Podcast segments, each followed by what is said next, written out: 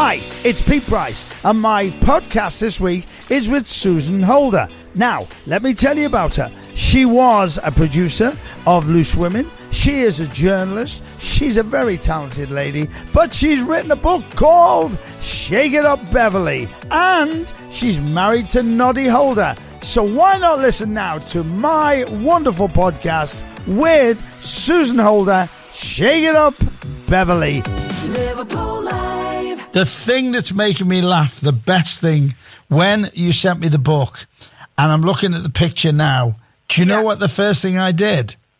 Oh, go on. So you've got on the front cover of this book, ladies and gentlemen, is this beautiful lady standing on one step with her hands up in the air, and there's a background, and I went, "The hills are alive." It's not quite the sound of music.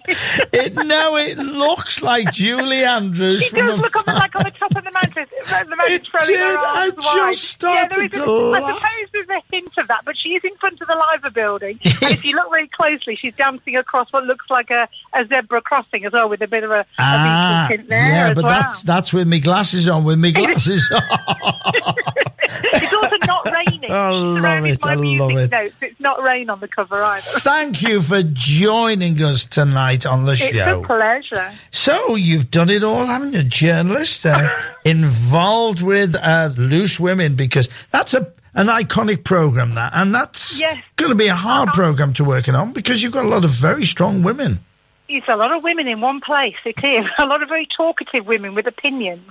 Um, but uh, yeah, it was a great, great experience. I did it when it was in Manchester. Actually, Yeah. It's a few years ago now. Yeah. When it was based out of Manchester, and um, yeah, it was it was very exciting to work on that kind of a show. It was very. Um, very intense every day. You never knew what was going to come in and what what you were going to talk about. And yeah, very very exciting. I was a, the series producer for that for, for a little while.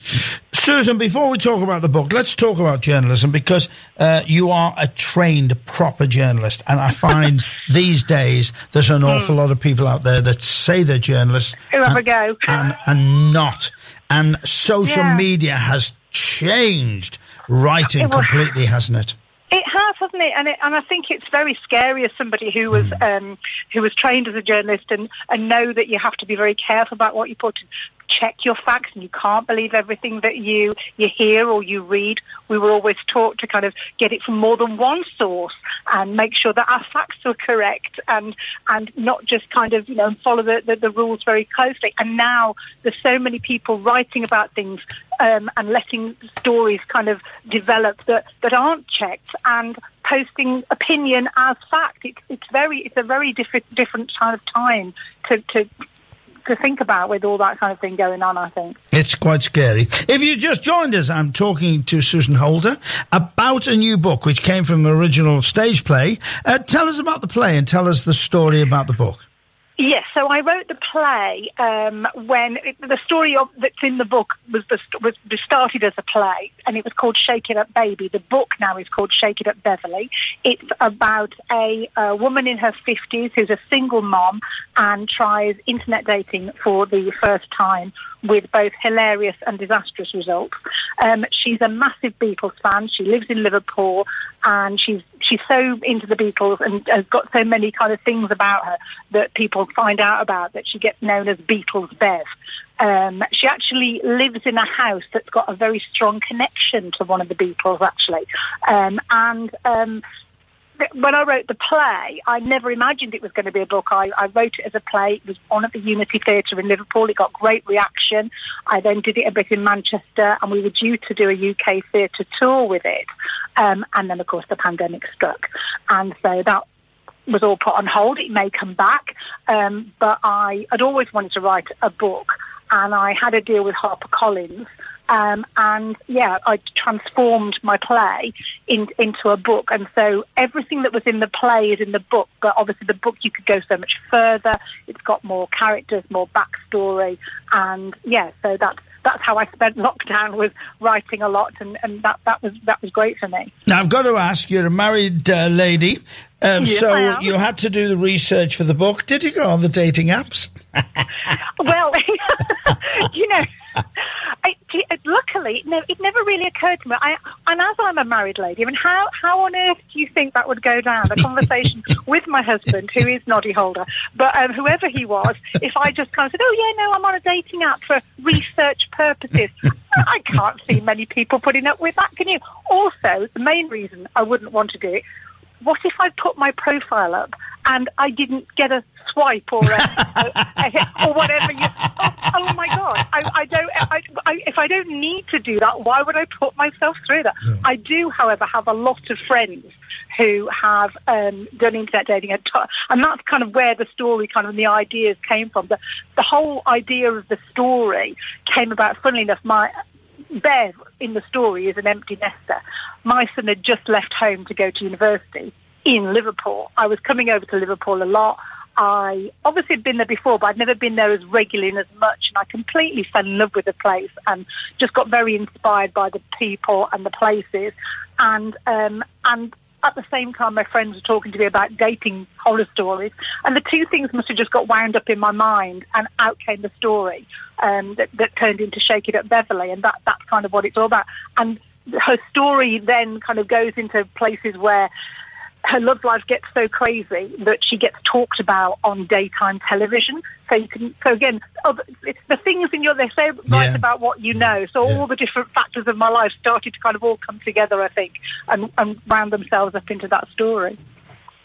What did your husband say when he read the book? He, um, well, he saw the, he's seen the play, obviously, and um, he, yeah, no, he loves it. He, he does love it. He does think, I mean, rom-coms aren't necessarily his thing usually, but that's what's good, I think, about the book is it's, it's got so much music information. I've written a lot of stuff that kind of weaves the story of the Beatles and a lot of things, facts and information about the Beatles in and around the story. What I wanted to do because I wanted to read it and I couldn't find it, so I decided to write it. I wanted to write a rom-com for rock chicks.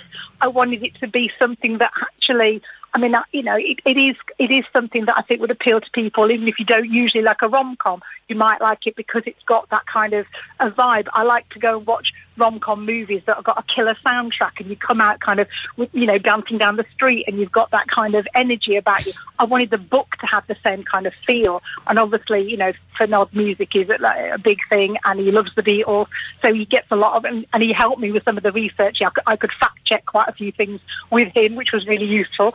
So, uh, but he's not down as co-writer. That doesn't happen. but but, um, but he uh, but he did obviously he was really helpful on that.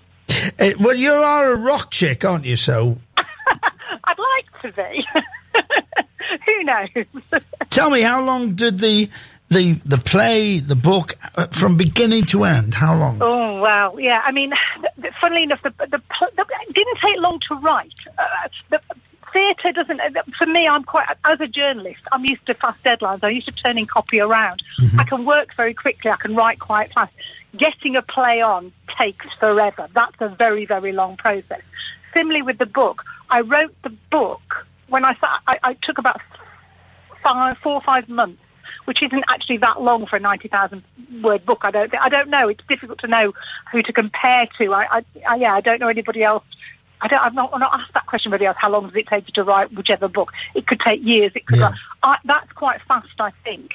Um, but then trying to kind of get it away and get a deal that took a long, a longer time. But um, I, w- I was very fortunate to um, to sub- um, submit to HarperCollins um, one more chapter at HarperCollins, and they loved it, and I was I was very, I was very lucky there. But um, it, it, it, I'm making it sound a lot easier than it was. I did kind of try for a long time to get an agent, and I never got an agent. So in the end, I've gone to HarperCollins without an agent, which is uh, which suits me now fine. But um, but yeah, I, ne- I never got an agent to, to kind of help me along the way. It was quite a hard task, really. Yeah. Well, you the, the good thing is as well uh, as well as being a journalist, as well as being in television, you're not stupid. You know how hard the bit. No, you know how hard the business is. You know, yeah, like no, you're mentioning agents. I mean, well, you know, there's no shortcuts. And the hmm. fact, I mean, I've worked in television, I've worked in theatre, I've been around the music industry a lot. It didn't help me. You know what I mean? It doesn't help you to get. You still have to write a book, and you still have to get all the, you know. And there's a lot of people out there writing books, and there's a lot of kind of words to be read at the other end by people who are looking to publish you. And it doesn't matter what else you've done if your book isn't what they want or it's not quite, mm. you know, going to be re- right for them. They're, they're not going to help you. They're not going to say, "Oh yes, we're going to publish your book," for any other reason than they think it's the right book to, you know, that they want to publish at the right time. And I, that, you know, it was I having done all those other things, I would say this is the hardest thing I've ever tried to do. And now my book is just out. I mean, it came out as an e-book in January, so that's a digital book, so you can download it immediately onto your Kindle or your iPad. But it's not out in paperback till April, although it's a, you can pre-order it now. Um, and it's just started to go out there into the world, and I'm just starting to get feedback from people, which is exciting and thrilling. But as a, as a writer, you're very comfortable with the writing, but showing other people what you, this Yeah. fiction is, it's a different world for journalists. I'm used to banging out an article or a script and it doing its job and then you're on to the next thing. This is a is a very different world for me to try and navigate now. But it's exciting. It's it's thrilling. I mean, it really is. I, I never thought it was actually going to happen. That's the other thing. It, I, I yeah, it, it's just a dream come true. I'm talking to uh, Susan Holder, who's got a brand new book out which you can pre-order uh, called "Shake It Up, Beverley." Tell me how you felt when they put the first copy in your hands. Well, actually, you can see how I felt if you look at my Twitter or my Instagram because um, uh, they send you a box of books. Um, that's what happens, which I didn't know. HarperCollins send you a box of books so you can see your proof for the first time and uh, your, your, your, your, copy for the first time. And um, they like you to video the opening to put it on social media. So I've seen other authors. I've looked longingly at these videos of other authors opening their books, and I'm like, oh, I wish that could be me. And then I had my box. So I said to Nod, well, you're going to have to film me because I can't just talk, you know, set the, ca- I can't do it myself. It Yeah, can't yeah, be done on selfie. So there is quite a hilarious video of him videoing me and helping and hindering the process um, while while I open the book. So if you want to look at what I looked like when I saw my book for the first time, it's actually on my Twitter and on my Instagram. so um, so yeah, but it was it was I don't know. It's just it, it's very hard to describe. It was it's very unreal to see it. I, I've actually got it propped up on the shelf opposite on on, on, on the, the shelf opposite our bed above the TV at the end of our bed, and I and I'm not watching the telly. I'm looking at that book quite a lot when I'm when I'm sitting there in bed because I just can't believe that that what I've written is now something I can hold in my hand as a book. It is it is it is crazy. I think it's great. Now you've got an array of children. Have they all read it?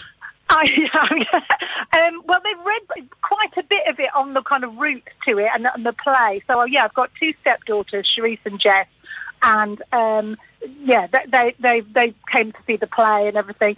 Um, Django, my son, who was, as I said, was at LIPA doing uh, sound technology. He knows my work very well because he's always worked as my um, sound person whenever I've done plays or anything like that. He comes and does a sound. So yeah, I don't think they've actually read this the book that's out now yet. They haven't they haven't read it all yet because it's only just come out. So the version that is out now, I'm still waiting for those verdicts. T- Um, tell but me, is he is he a critic of yours? Is he is he critical or Django? yeah?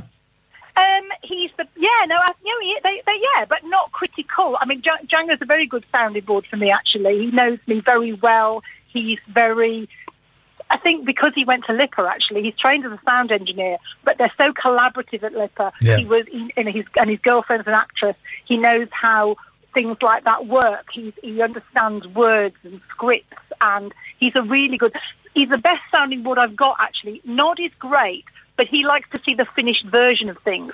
So when I'm trying to kind of go, oh, I've just written this, can I read you a bit? He's like, no, no, no, I want to read it at the end. Whereas Django, I can read bits too and talk about it. Whereas Nod likes to see the kind of finished thing. He doesn't want me to spoil it by kind of giving him bits and tidbits along the way. But for a writer, sometimes you have to talk about what you're doing. It's kind of part of the process. So I use Django for that quite a lot, actually. Now, what do you want people to do when they've read the book? What what what what do you want them to feel? What what what do you want them to take from the book? Yeah, that's a good question. I think I want um, It's called Shake It Up Beverley because it's about somebody who's played it safe for a lot of her life, but she decides she wants to shake it up a bit and kind of put herself out there. And at, at certain points in the book, she very much questions whether that's a good idea. And I want people to feel once they, you know, while reading the book, that maybe there's something they want to try and do or something they want to achieve, maybe you should go for it. And even if it doesn't happen, what else ha- that happens as a result might be just as good or even better.